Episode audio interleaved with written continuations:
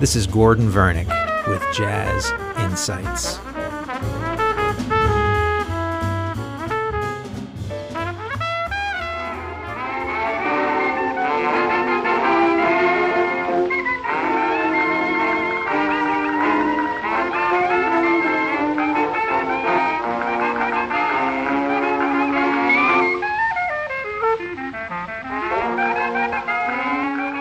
Today, I would like to talk about a little known artist, but who, in the first two decades of the 20th century, was one of the most popular and widely acclaimed artists performing in vaudeville and on the musical stage. His name was Wilbur Sweatman. Wilbur was born in 1882 in a small town of Hutchinson, Missouri, outside of Kansas City. Came from a musical family, first took up the violin, later took up the clarinet. He was an excellent musician, and early on in his life was playing in circus bands, performed the clarinet in marching bands, circus bands, traveling the country in uh, minstrel shows. So early on in his career, he was um, recognized as a very talented clarinetist. He lived in Kansas City, and for a period around the turn of the century, lived in Minneapolis, Minnesota, where he actually became a musical director and conductor of a pretty large theater. And he was only in his early 20s, so he this is the kind of esteem that he was held in by his peers. He moved to Chicago about 1907 and stayed in Chicago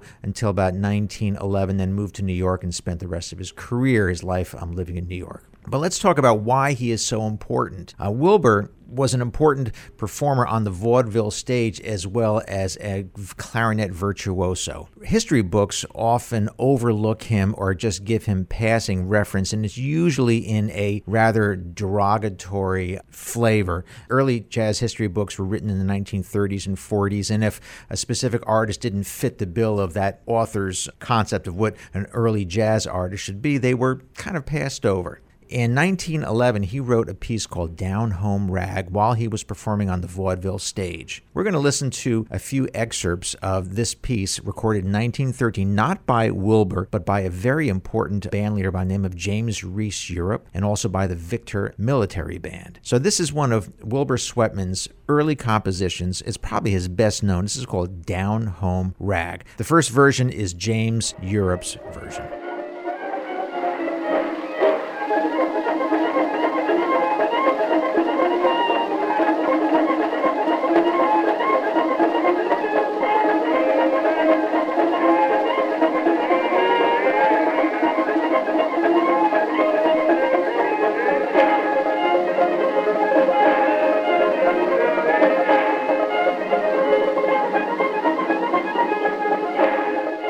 James Reese Europe had one of the most popular dance bands or dance orchestras in the first decade and a half of the 20th century.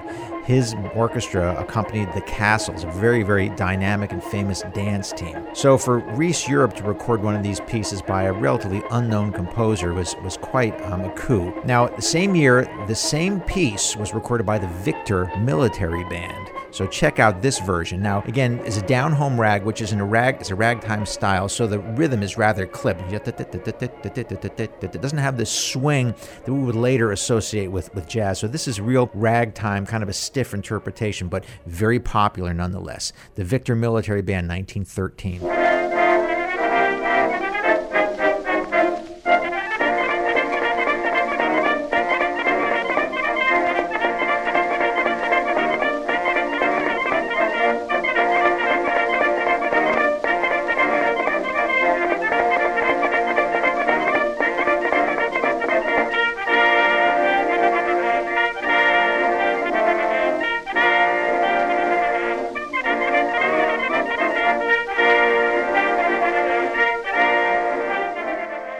Wilbur Sweatman, coming from Kansas City, was friends with some of the most important ragtime composers at the turn of the century Scott Joplin, James Lamb, uh, Louis Chauvin. He knew a lot of these wonderful composers, so he's really well acquainted with the ragtime style. Early in his career, when he entered the vaudeville stage, now you have to remember at this time, we didn't have internet, we didn't have television, we didn't have this kind of access that we have to entertainment where it's at the touch of our fingertips. So if, an, if a performer needed to get out into the public, they had to travel in minstrel shows. And he performed all across the country and was recognized as a virtuoso.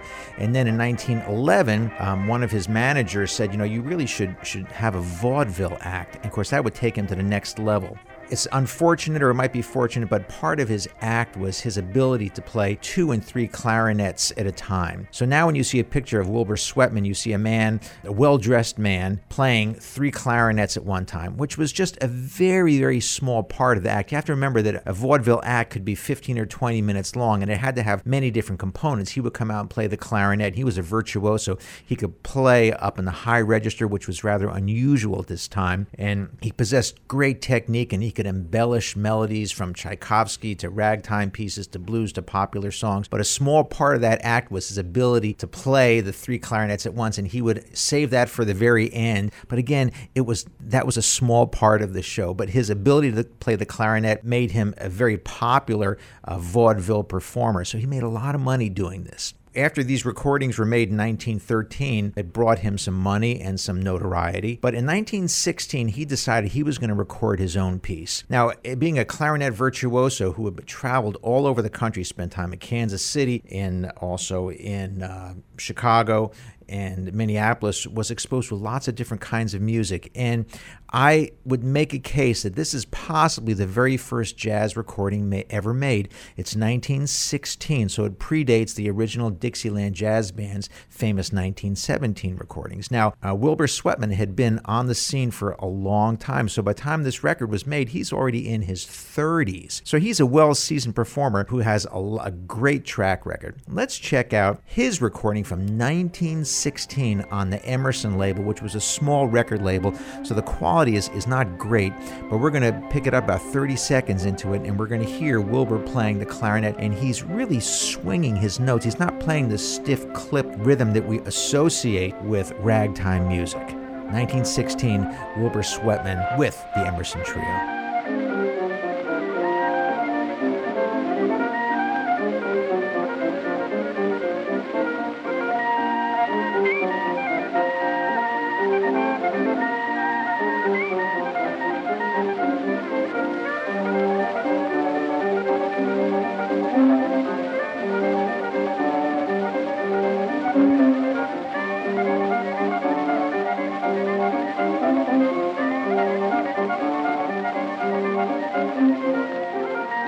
After Wilbur Sweatman's move to New York in 1911, he became part of a loose fraternity of very important African American producers, musicians, composers, Broadway stars, um, including people like James Reese Europe, Ford Dabney, Will Marion Cook, uh, Eubie Blake, Noble Sissle, and they had a like this this loose fraternity. They called themselves the Frogs, and it was a very influential group that also helped African American musicians find employment, it protected their rights. So this was a very forward looking organization, and Sweatman was a, an integral part of this group of musicians.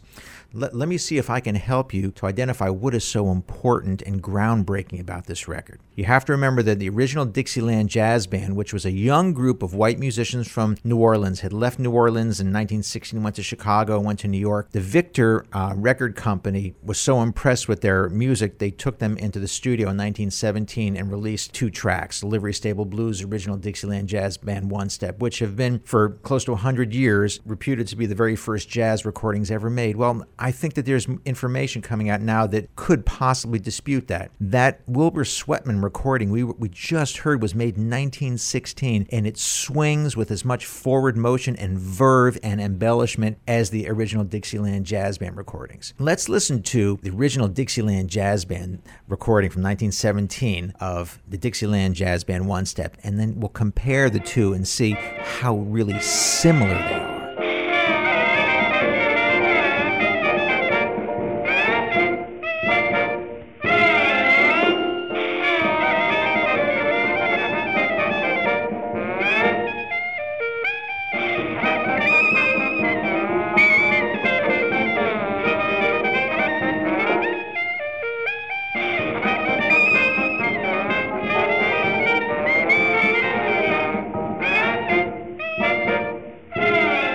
Let's go back to the previous Wilbur Sweatman track, the Down Home Rag from 1916, and let's check that out and listen to them side by side.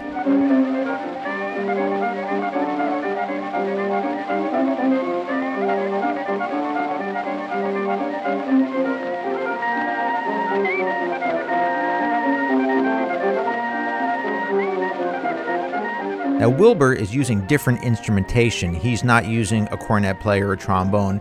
In his group, he has a violin, a pianist, and I believe a drummer in the group. He is not using what is referred to as a traditional New Orleans front line, but his playing, the way he's phrasing and embellishing the melodies, that's jazz. And from what I have been able to ascertain, um, he had been playing that way for at least 10 or 15 years. So let's go back to 1900. He's playing the clarinet and he's playing it in this style. Now, this is before improvisation in the modern sense um, really becomes an integral part of jazz.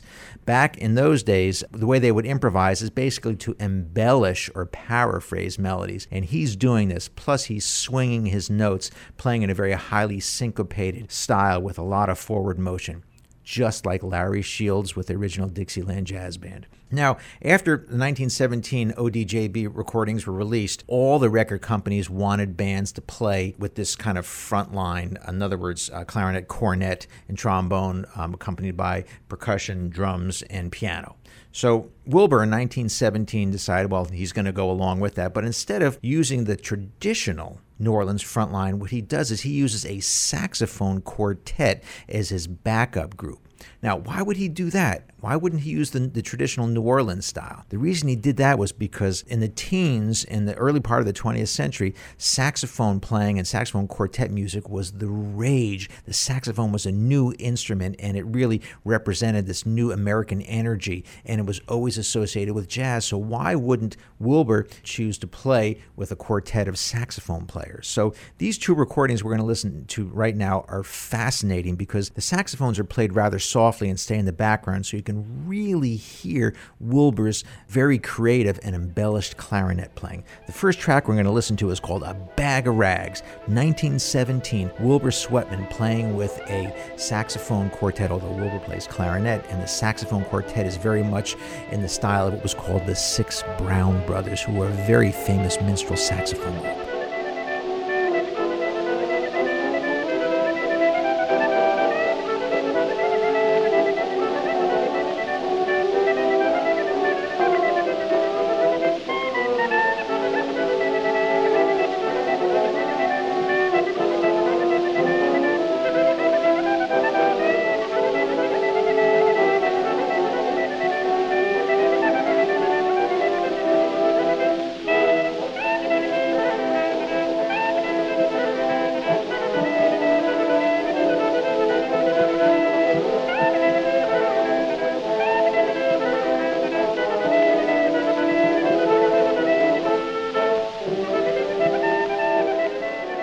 Next track we're going to listen to is called Joe Turner's Blues. It's from the same recording session. I believe it was released on a label called Pathé, which was a French label. We're going to hear Wilbur playing with a saxophone quartet, and he is swinging, he is embellishing, and he is not playing in a very clipped ragtime manner. He is swinging his notes.